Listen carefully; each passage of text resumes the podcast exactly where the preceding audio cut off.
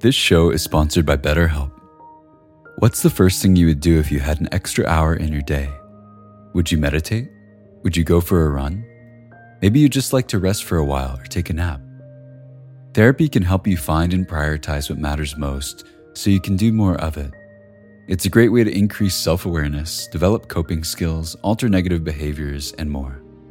If you're thinking of starting therapy, give BetterHelp a try. It's entirely online and designed to be convenient, flexible, and suited to your schedule. Learn to make time for what makes you happy with BetterHelp. Visit betterhelp.com slash insighthour today to get 10% off your first month.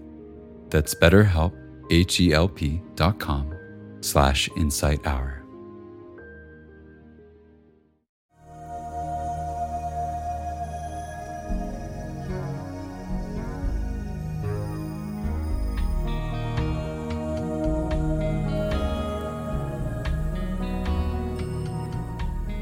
Welcome to the Joseph Goldstein Insight Hour. This podcast is an expression of our shared interest in self discovery. Join Joseph as he shares his deep knowledge of the path of mindfulness. If you are interested in supporting this podcast, please go to BeHereNowNetwork.com slash Joseph.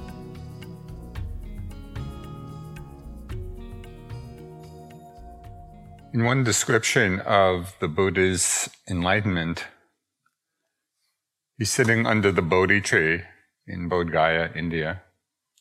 And it said that when he sat down, he sat with the resolve that he was not going to get up from his seat until he had achieved full realization. Imagine coming into the hall with that resolution. some indication of the strength of his mind and I guess his good karma, fortunately, that very evening. so, as you know, the legend has it, or the, the reality of it, as he sat under the tree and the night progressed, it said that different forms of Mara, and Mara is the embodiment of illusion or delusion or ignorance, the different forms of Mara appeared in his mind. You know, during the course of the night, there were terrifying visions of violence and aggression. And there were very seductive visions, you know, of heavenly and celestial pleasures. And then in particular description, there's one line which for me captures the essence or characterizes uh, the whole path of practice is a beautiful description of the bodhisattva's mind, you know, in this situation. So with all these forces of Mara coming to confront him, it said, and the mind of the great being was not moved. You know, just, just the image of that is sort of like a mountain sitting. You know, the mind of the great being was not moved. And not moved here in the sense that Gina spoke so clearly about uh, last evening in terms of being non-reactive. Right? The horrible things were arising, the beautiful things were arising. His mind remained non-reactive, unmoving. And this line can really be the reference point for all of our practices. Because as we go through the day and are watching and being with our various experiences, in whatever posture we're in, in whatever activity we're engaged with, we can look and investigate what does have the power to move our minds. You know, what does have the power to agitate our hearts? How does our mind get seduced by various experiences? This is what we can learn on retreat in the beauty of the silence and the retreat and the non distracted awareness. We really learn about ourselves. Now, we experience agitation and seduction on both very obvious levels that we may be very familiar with but also some very subtle levels of agitation and seduction. You know, we're all familiar with being overwhelmed by different emotions at times. So that's, I think, a familiar experience for all of us at one time or another. we can get lost in, we could say, seduced by various moods that we're in and become completely caught up in the mood or lost in and identified with the different thoughts that are running through our minds. And on the most subtle level, and this takes quite a bit of um, training and awareness to begin to see how we become identified with consciousness itself. How we create a sense of self, a sense of ego self in our very identification with knowing. So there are all these levels, you know, to our practice. And as uh, we deepen in our practice, we begin to explore these different levels. So in the teachings, the Buddha highlighted a number of these particularly seductive mind states. In a way, he made it easy for us, but because he pointed out, he was very specific and very clear, these mind states have the power to seduce us, to trap us again and again. And he called them the five hindrances. And many of you are probably familiar with them, you know, of desire and aversion and sleepiness restlessness, and doubt. So it's essential in our practice that we learn how to recognize these particular states because they are deeply ingrained habits of mind. I mean, for me, it's both, uh, I don't know, I would say it's both encouraging and discouraging at the same time that these very states that we all experience right here, you know, of wanting and restlessness and sleepiness and doubt, are the very same ones the Buddha was talking about 2,600 years ago. So these are universal patterns, you know, deep neural pathways in our brains. So we need to explore, we need to really learn about them because otherwise they dominate our lives.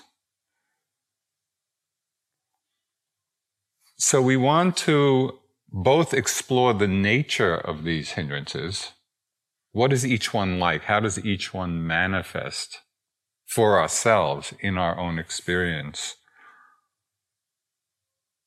And we also want to investigate what is it that makes them so alluring? Why is it that we get caught again and again and again? So we can see that. We can, we can really explore our own minds and discover this. What's a very helpful perspective as we explore these patterns in the mind, these hindrances, is to see that even though they may feel very personal to us, they are not personal, they, they're impersonal. You know, these are, these are universal habit patterns of everyone's mind. And so if we see it, if we take it out of the personal, first it helps us to disentangle a bit. And secondly, it then provides us with the understanding that right in the time of experiencing one of these hindrances, that is exactly the place where we can see for ourselves, explore for ourselves what is ignorance, what is awareness, what is delusion, what is wakefulness.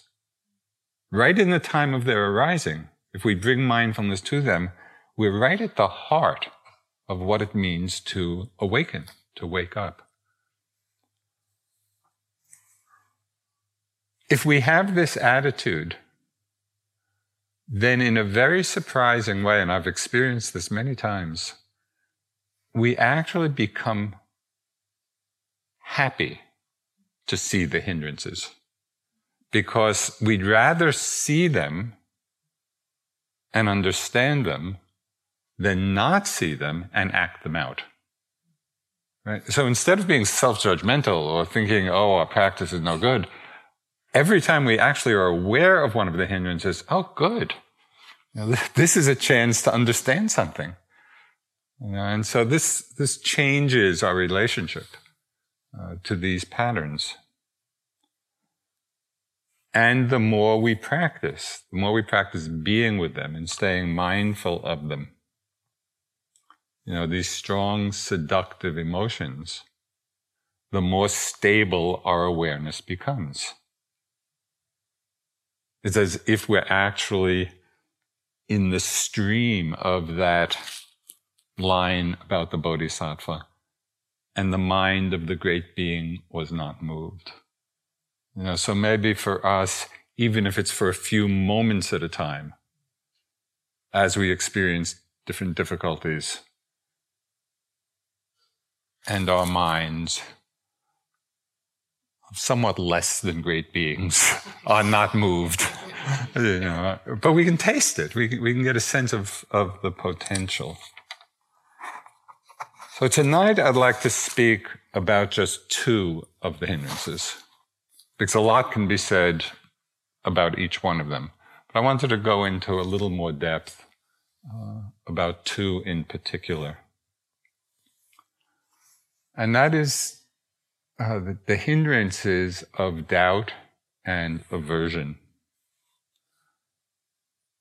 So there are a couple of steps in working with all five of the hindrances. And the first step is learning how to recognize them when they arise. Because often these mind states will slip in and we don't even know they're there you know, they're so seductive, we get lost in them and just living in them and acting them out, and we're not aware that they're present. So the first step is really learning to recognize them when they arise, to recognize the telltale signs of doubt and aversion and the rest as well.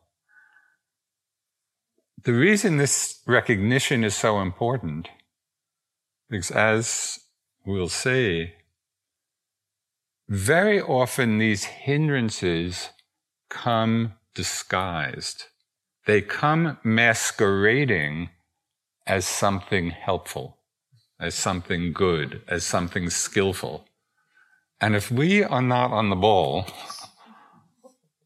we believe that. We fall for their disguise. So this recognition, this is a very key point. We have to see them for what they are and not be deceived because Mara is exceedingly ingenious. You know, the mind can fool us in so many ways. So, doubt. To begin with, it's helpful to understand that in English, the word doubt can actually refer to several different mindsets one of which is actually skillful and another is not skillful, not helpful. So what's the skillful kind of doubt? Well, that is the mind that inquires, that investigates, that doesn't just fall into dogmatic belief, right? And so the doubting mind in that sense is really helpful. It's like, what is this? What is this experience? What is it about? Not just assuming that we know or believing something without examination. So that kind of doubt is good. And actually, the Buddha encouraged that kind of inquiry. He said, find out for yourselves what is helpful, what is skillful, what is useful.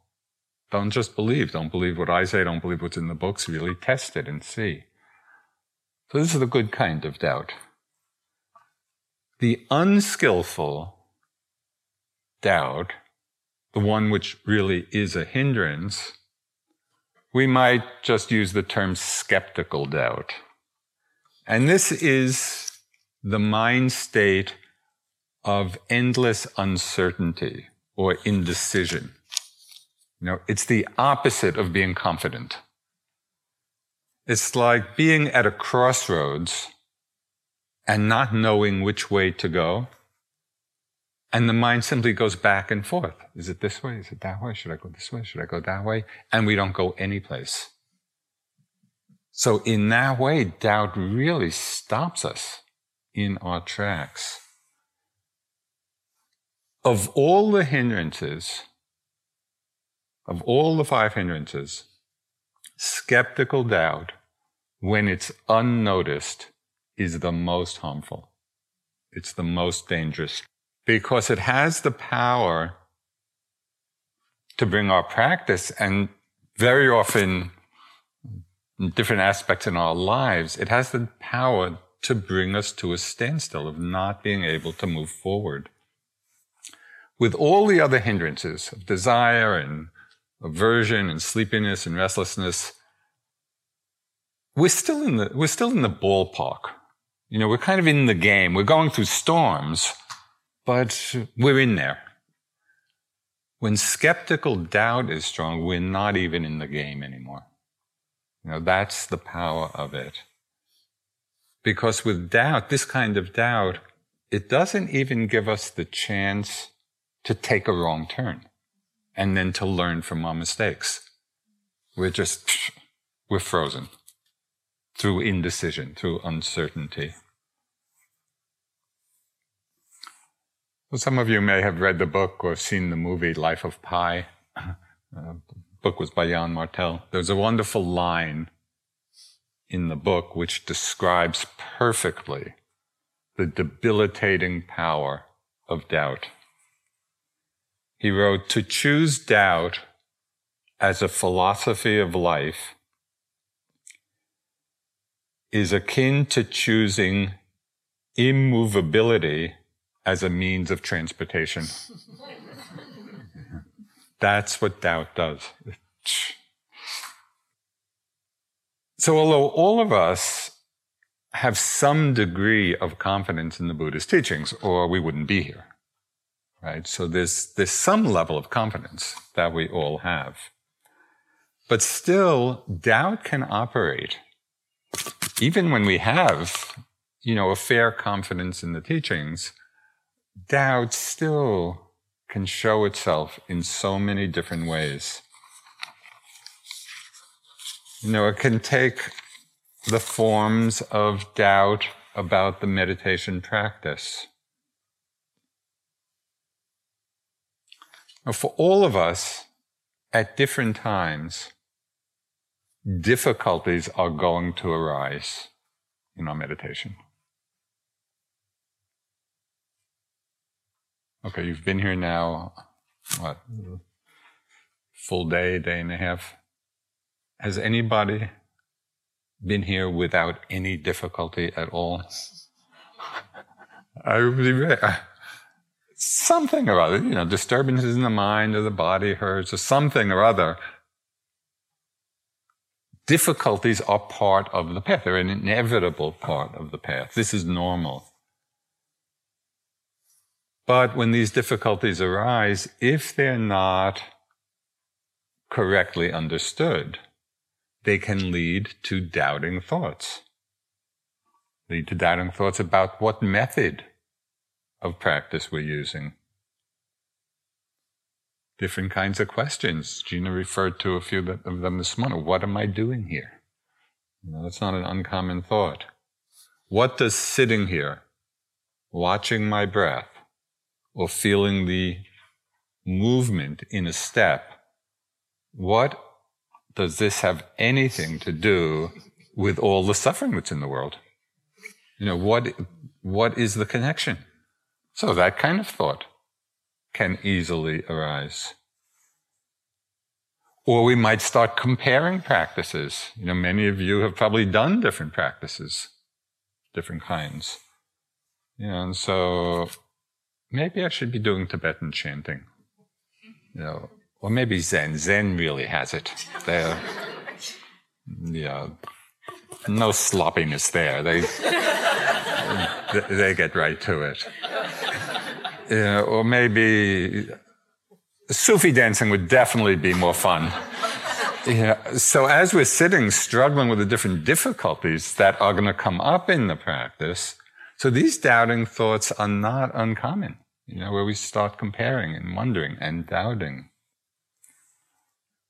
Or even within one tradition, even just within this tradition, doubting thoughts can arise. On one three month retreat, there was one yogi. It, this was the most extreme case that in over 40 years of teaching I've ever come across. For three months, this yogi could not make up his mind whether to do metta practice or vipassana practice. and we tried everything. We said, oh, well, just do vipassana. And okay, he would do it. And, but the next interview, oh, maybe I should do metta. okay, okay, that would be great. Metta is a great practice. Do metta. Next, no, maybe I should be doing Vipassana. This went on for three months. It was amazing. It was an amazing manifestation of the doubting mind, you know, and just couldn't unhook from that indecision. Um, some people, well, should I be feeling the breath at the abdomen or the nose? Oh no, the abdomen's better. Oh no, maybe it's better up here. so that's the doubting mind. Should I practice a narrow, focused awareness on the breath? Or should I practice an open, choiceless awareness? Should I be making a heroic effort? You know, this is a rare opportunity. You have these days here, enlightenment or bust. or should I relax? Should I really just take it easy. I've been working really hard in my life. You know, let me just chill out. All of these questions actually in themselves are fine. Each one of them.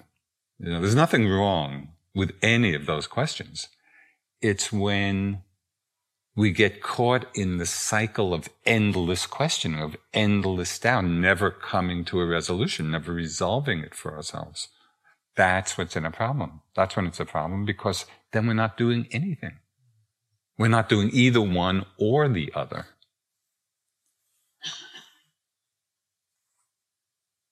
So when we see this happening in the mind, it's important to recognize, to label, to note, oh, this is doubt.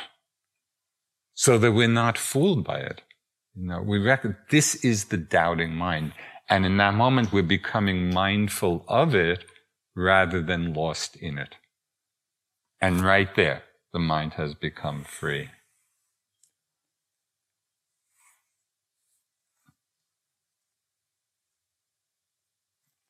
Perhaps even more ingrained as a pattern than doubt about practices or doubt about particular techniques, techniques. Even more deeply ingrained for many people is the habit of self-doubt. You know, we may have faith in the, in the practice, in, in the technique, in the method, but we doubt ourselves. You know, and this could take the form of thoughts like, am I doing it right? Or I'm not doing it right or I can't do it. You know, it's too hard. It's not the right time. There's so many other things going on in my life. And so all of these thoughts come which are undermining. Right? We're doubting our capacity to do the practice. Sometimes external situations can trigger self doubt or even feelings of unworthiness. And these can be so easily triggered. It's amazing how sensitive the mind can be and how easily it can fall into that form of self doubt. So during the three month retreat, we, we put up the interview groups and they're in four day cycles. You know, so people are seeing two different teachers every other day. So there's a whole, there's a chart. You know, and after each person's name, you know, there's, uh, where there's the time and, and the day, there's a letter. After some people's name, there was an A, some people B, some people C, some people D.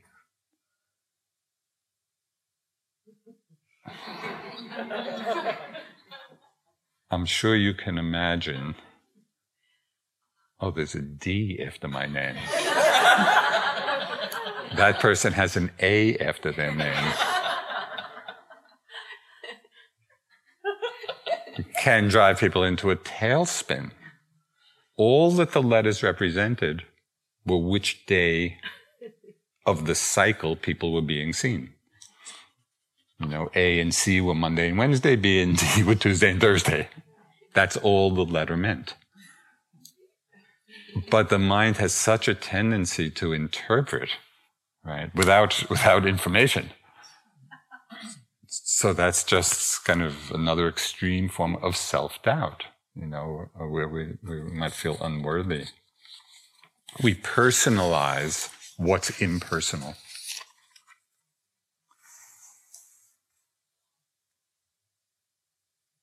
It's really important to pay attention to all these forms of doubt, but I think particularly to the different forms of self-doubt, because this can become, you know, a tremendous obstacle not only in our meditation practice, but in our lives.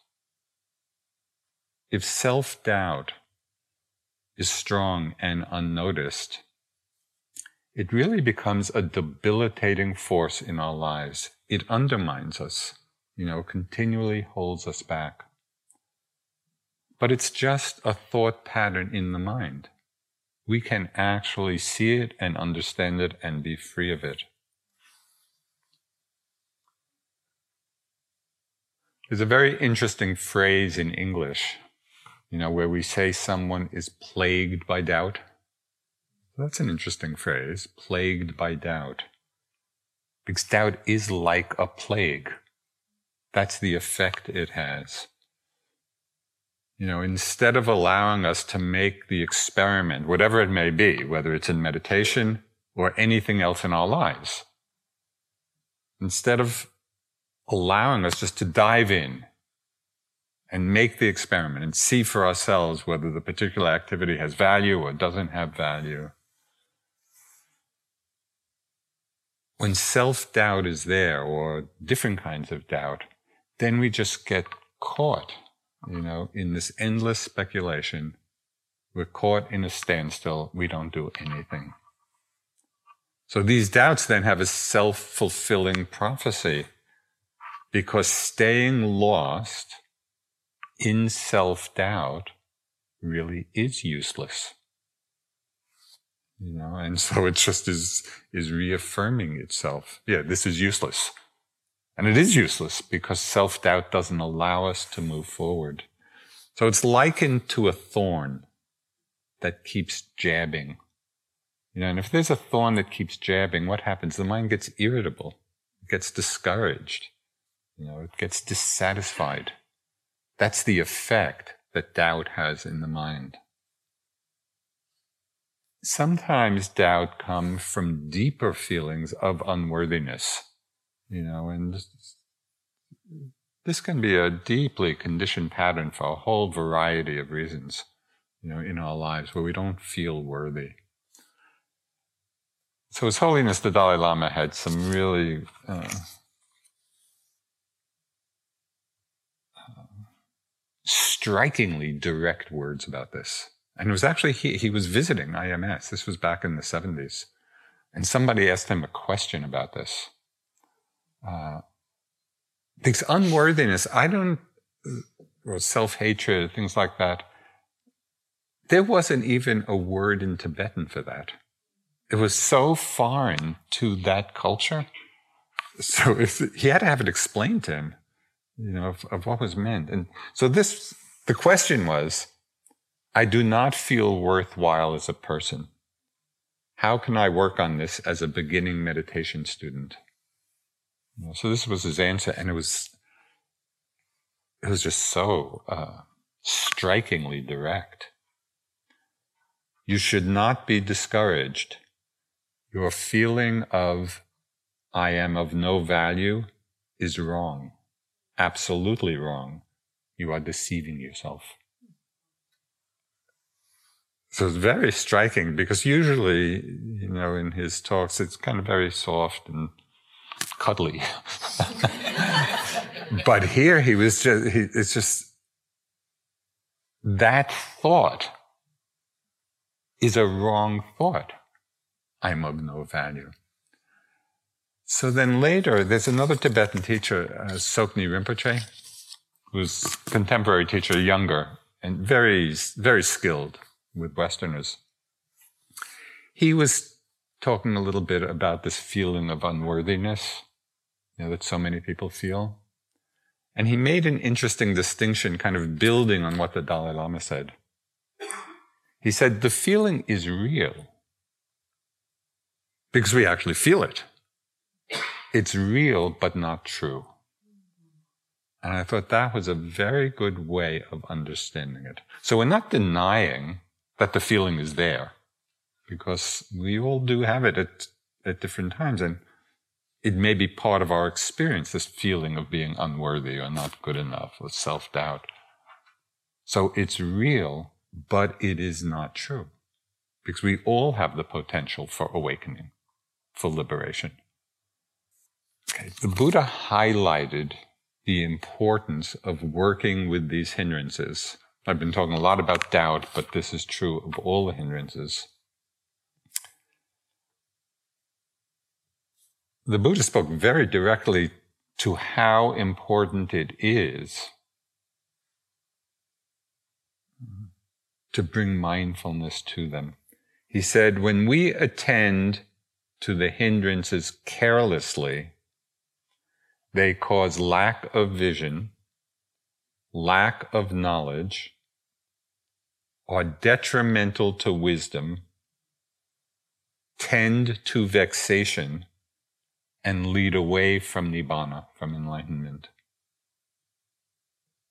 So he's saying if we don't attend to these mind states carefully, if we're careless about them in our meditation, in our lives, that has consequences. And you know, causes lack of vision, lack of knowledge, detrimental to wisdom, tending to vexation, to being upset, leading away from awakening. So, given all that, we may wonder why is it that we get so caught up in them? You know, if they have such a uh, negative impact on our lives and our understanding, what is their seductive power? So, if we take the first step of recognizing them when they arise, and this is essential, so I would really suggest and encourage you in your practice throughout the whole day, keep an eye out for the arising of doubt and the other hindrances as well, and some of which we'll talk about. But really keep an eye out for their arising so you recognize them. Oh, that's doubt. That's doubt. So that's the first step. The second step is then understanding why the doubt is so seductive. Why do we believe it? We begin to see that the great allure of doubt is that it comes masquerading as wisdom we hear this very wise sounding voice in our minds. It sounds so reasonable and so valid and so true that we believe what it's saying. What's the point of doing this? Maybe some other time. I don't know. Aren't we already enlightened. or I'm so hopeless. You know, I, I'm really hopeless. I can't do this. I'm the world's worst meditator.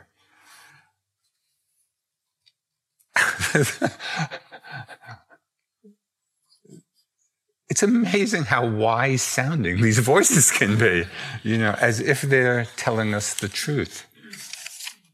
So we have to be, we have to be on the alert, not to be taken in by the masquerade, you know, of doubt as wisdom. We have to see it for what it is. I'm doing a little editing here. I'm going on and on about doubt. I want to get to aversion.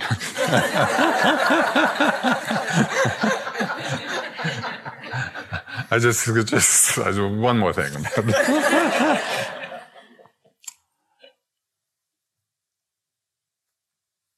if we can learn to really recognize it and see it and not be fooled by it, right in that moment, in the moment of seeing doubt as doubt. Oh, this is a doubting thought. Right in that moment, we're awake. Right in that moment, we're aware. We see, at least for that moment, the empty, insubstantial nature of doubt. And that's tremendously liberating. And maybe at first we just see it for a few moments and then we're caught again. But if we keep practicing seeing doubt as doubt, we can really free our minds from this particular pattern. Uh, and it's tremendously enlivening, not only of our meditation, but of our entire lives.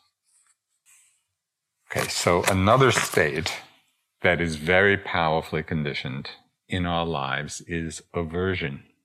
And we experience aversion in a wide variety of ways. It has many flavors anger, hatred, annoyance, irritation, fear, ill will, the judging mind.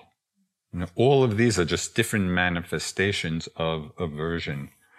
And they're all conditioned reactions to what we find unpleasant. So Gina was talking about uh, this morning. Something unpleasant comes, and our conditioned reaction in one way or another is to feel aversion to it. So, this is the habit pattern. But as with doubt, we can learn to recognize this response.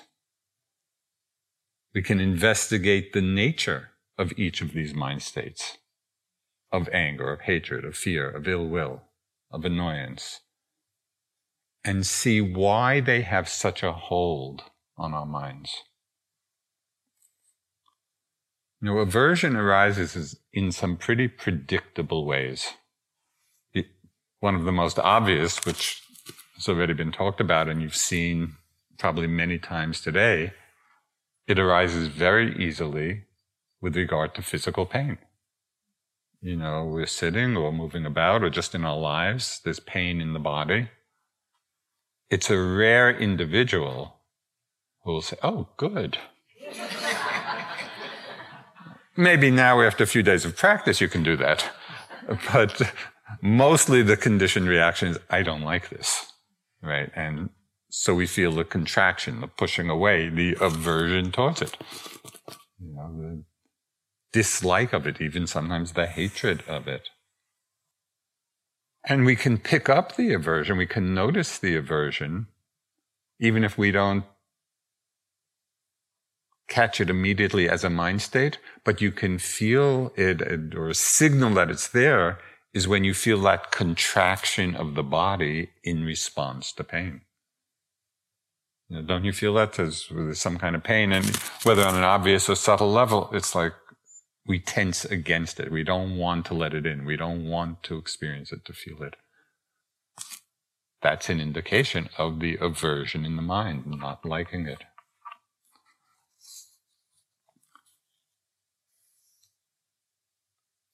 So, one little meditative hint.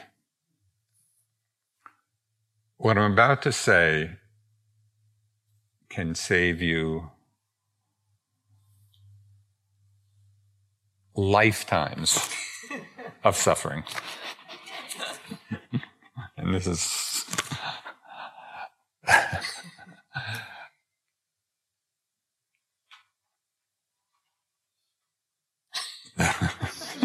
da da da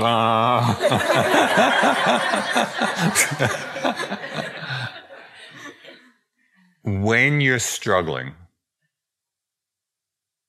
when you're struggling, whether it's in meditation or in anything else, struggle means one thing. Struggle means that something is going on that in that moment you're not accepting. Because if you were accepting it, you wouldn't be struggling. Now, you don't want to misinterpret this in the sense acceptance does not mean not doing anything about it. Acceptance means we're there and we are connecting with what's there in an open way. We're actually feeling it, experiencing it, and then seeing what should be done about it. But the sense of struggle itself, and this comes up, and I'm speaking a lot about meditation because it comes up so frequently. When you're sitting or even walking and you feel like you're struggling in your practice, take a look. Just settle back and ask yourself the question okay, what is it that I'm not open to? It might be a physical pain. It might be a certain unpleasant emotion. It might be the fact that your mind is wandering a lot. The mind is struggling because it's not accepting of that. So there's a, a youngish Burmese teacher who's become quite popular in these last years in the West. His name is Sayadaw U Tejaniya. And he has a very, uh, a very down to earth and common sense approach to meditation.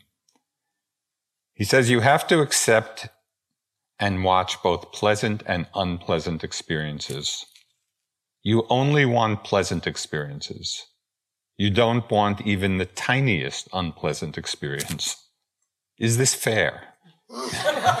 Is this the way of the Dharma? You know. So he's just pointing out, he's just pointing out that life consists of pleasant and unpleasant.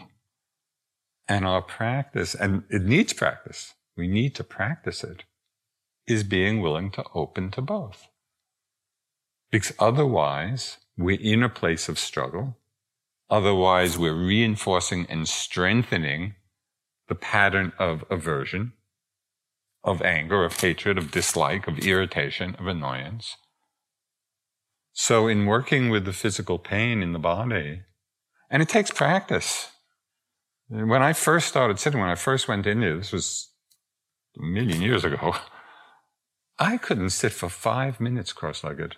Uh, the pain was so intense and I didn't have any concentration and I was struggling a lot. It took a long time to really settle in and slowly the ability to be with unpleasantness. That ability slowly and gradually grew over time. There's still a lot more to do as well. So you want to understand it as a practice, but as an essential practice. This is part of what we're doing here. So we can see aversion arise very clearly with respect to physical pain. We can see different forms of aversion arise when we think about, you know, unpleasant situations or things that have happened in the past that were unpleasant some event. You know, we think about it and then we get angry or annoyed or irritated. This is common. You know, you're just sitting here minding your own business, feeling your breath, and then all of a sudden you'll remember something that was difficult. You know, in the mind, all of a sudden the aversion is there, the anger is there, the ill will is there. What's really happening in that moment? We're getting angry at a thought. We're not in the situation in the moment. What's happening is a thought is arising and we're getting angry at the thought. So my first teacher, Munindraji, he had a wonderful line. He said, the thought of your mother is not your mother. It's a thought. the thought of anything is not the thing. It's a thought. And this is not to say that thoughts aren't useful and we use them and we can use them skillfully and need to. but we want to understand what they are. We can also get angry at imagine things, imagining things in the future that haven't happened. I had, I had the most interesting example of this. this is quite a few years ago. We were about to have a board of directors meeting, and there was some contentious something. Gina was, was president of our board for a while. I don't know if it was during your time or not. but anyway, it was just one of those meetings where I knew there was going to be some disagreement. So I was walking the loop. I was just going for a walk around the loop. And I was anticipating this discussion. So I would have this thought in my mind. And it was so amazing. Just the thought of the anticipated discussion in that moment, anger arose in my mind. And it was so surprising to me of just what's going on here? You know, how did this happen? That I kept repeat purposely having the thought just to watch the anger arise. because it was fascinating to me just this connection between thought and emotion. You know, what's going on in our systems? That here there's a thought and you know, just in the moment it can trigger a very strong emotion. So it's really interesting to watch that and to see how in many cases we are getting angry or upset about things that have not even happened. We're just thinking they might happen. so in talking about all this, it's also extremely important, and I, I know you know this very well, is to understand that powerful emotions can sometimes be conveying very important information for us. So it's not to say that we shouldn't be having them. That's not what this is about. Because sometimes there may be a strong feeling of anger or outrage, you know, at injustice or at oppression or about a lot of things that need a or you know some situation in our lives where boundaries need to be set in some way. So sometimes these strong emotions are actually conveying important information for us. So we want to understand that. But can we be mindful enough of our experience, mindful enough of the emotion, of understanding it, so that we see it, we take the information, but are not overwhelmed. We don't drown in the emotion so that we can actually act effectively, act in a way that's not harmful to either ourselves or others. So there's a lot of, there's a lot of subtlety in terms of understanding, especially, uh, this particular hindrance, you know, of aversion or anger. Uh, and to see uh, those situations when there's something we need to pay attention to, but then to use it, use the energy of it skillfully and wisely and compassionately. So there's a lot here. You know, this, you think you're just sitting here in, out, in, out, in, out. But really, sitting here, it's your whole life. It's your whole life is manifesting. You know, the life of your body, the life of your heart, the life of your mind. And the beauty of a retreat is you have nothing else to do except to observe it all. I mean, what a gift. It is a real privilege, you know, in this world to have the time to be doing just this, you know, to be understanding these elements of ourselves and our lives in such a careful way. You know, we can get annoyed, irritated just by little things on retreat. You know, if we are going through a difficult time and maybe we're feeling grumpy or discouraged, the littlest thing that somebody else does can irritate us no end. There's something, there, there are two, there are two opposing, uh, what's the word? Patterns that often arise on retreat. On the one side, there's often the Vipassana romance, you know, where people just fall in love with somebody. They don't even know them. They haven't spoken to them, but, you know, already in your mind, you're married, you have kids. But the other side of that is the Vipassana vendetta, where there's one person or more on the retreat who just drives you crazy. You know, you don't like the way they walk and you don't like anything. You know, whatever they do, you get irritated. Again, you don't know them, you haven't spoken a word to them. It's all a projection of one's own mind. But it happens, you know. And so this is also a good example not to get caught by these patterns, but to, oh, that's aversion, that's ill will. You know? So we begin to see and understand it, so we're not identified with it. We see it as just a passing thought in the mind. We really can free ourselves Okay, one that this is, I hadn't planned to talk about this, but it's one little exercise you could do and ties in to working with this kind of aversion. When I was on retreat, I'd done many retreats here, you know, as a yogi. And on one retreat, I noticed that every time I walked into the dining room for a meal, my mind would have a comment about every single person. and mostly judgmental. you know, whatever. You know, but, but, and it was ridiculous. It was, I mean, it was totally ridiculous.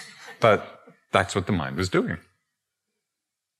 So then I realized that all of that, all of those kind of aversive type thoughts, they were all being triggered because I wasn't being mindful that I was seeing. Because all of those thoughts came from making, I was seeing different people. So what I decided to do, every time I went into the dining room, all I would note was seeing, seeing, seeing, seeing. So I was just staying very mindful just of the bare seeing. Those judgments all disappeared. It was amazing. Something that felt like such a, a strong habit pattern of mind. As soon as I saw what the cause was, what, the, what was feeding them, this is what we can explore. You know, we actually can free our minds from these patterns that cause so much suffering, either big or small, you know, to ourselves and others.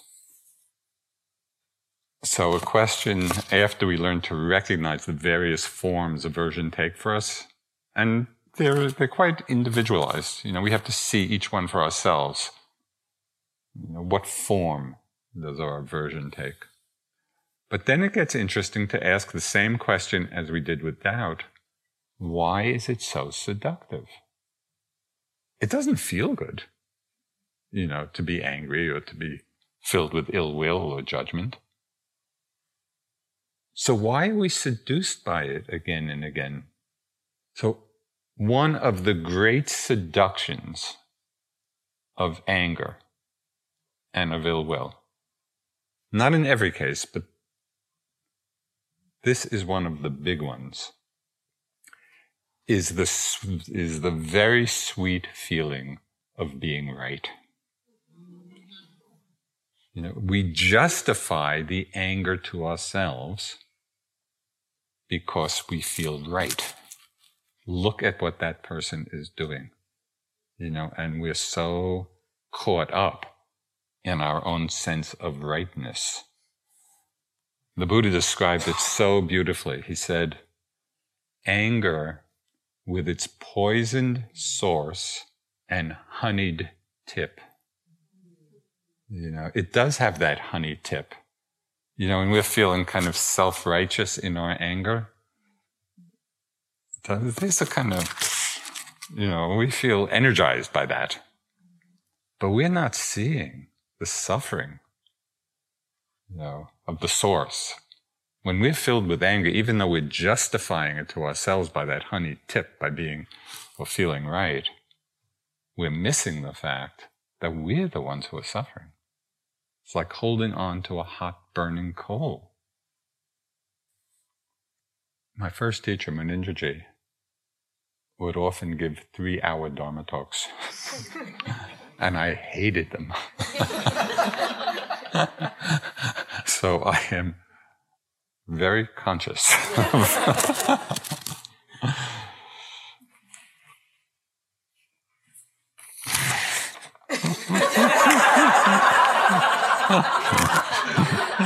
There's definitely another hour here.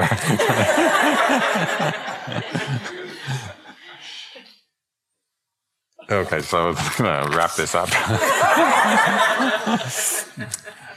One of the things we need to be watchful of as we're working with aversion, first to see how we can feed it, you know, by this feeling of being right and justifying it to ourselves and missing the suffering that's really there. Another way we feed the aversion in us is by having aversion to it. So if we're judging the anger, or judging the ill will, you know, or having aversion towards the aversion, it's not a very effective strategy because we're just feeding it. We're just strengthening it. And so we have to really become aware of our attitude about the aversion when it arises. And remember, aversion can take many forms anger, hatred, fear, irritation, annoyance. It's a whole range. What's our attitude towards these feelings? If you hate these feelings, and if you have aversion to them, if you want to get rid of them, you are strengthening them. So you need to check the attitude as these feelings come up. Oh, fear feels like this. You want to be investigating it. Anger. Oh, this feels like this. This is what it's like. You know, rage feels like this. So we're not condemning it and we're not identifying with it. We're just exploring its nature. And in that, we begin to see its very impermanent nature. It's there out of certain conditions and it passes away. Just want to read uh, Thich Nhat Hanh. You know, he writes so beautifully, the Vietnamese Zen master and peace activist, he writes so beautifully and speaks so beautifully. He says, the Buddhist attitude is to take care of anger. We don't suppress it. We don't run away from it. We just breathe and hold our anger in our arms with utmost tenderness. The anger is no longer alone. It is with our mindfulness. If you keep breathing, mindfulness particles will infiltrate the anger. If you keep shining your compassion and understanding on it, your anger will soon crack and you will be able to look into its depths and see its roots. So that's how we have to hold it, and that's how we can come to understand it. So we'll be talking more about this in our meditation practice and the other hindrances. But I hope you uh, have some sense of how important it is to really be open to and understand and investigate these powerful tendencies of mind. Because if we don't, then we're just acting them out in our lives and it causes a lot of trouble and suffering for ourselves and for others. But when we can be mindful of them, they're going to come. These are universal forces in the mind. If we can be mindful of them, they actually become the path to our awakening. And that's, that's really what our practice is about. Thank you.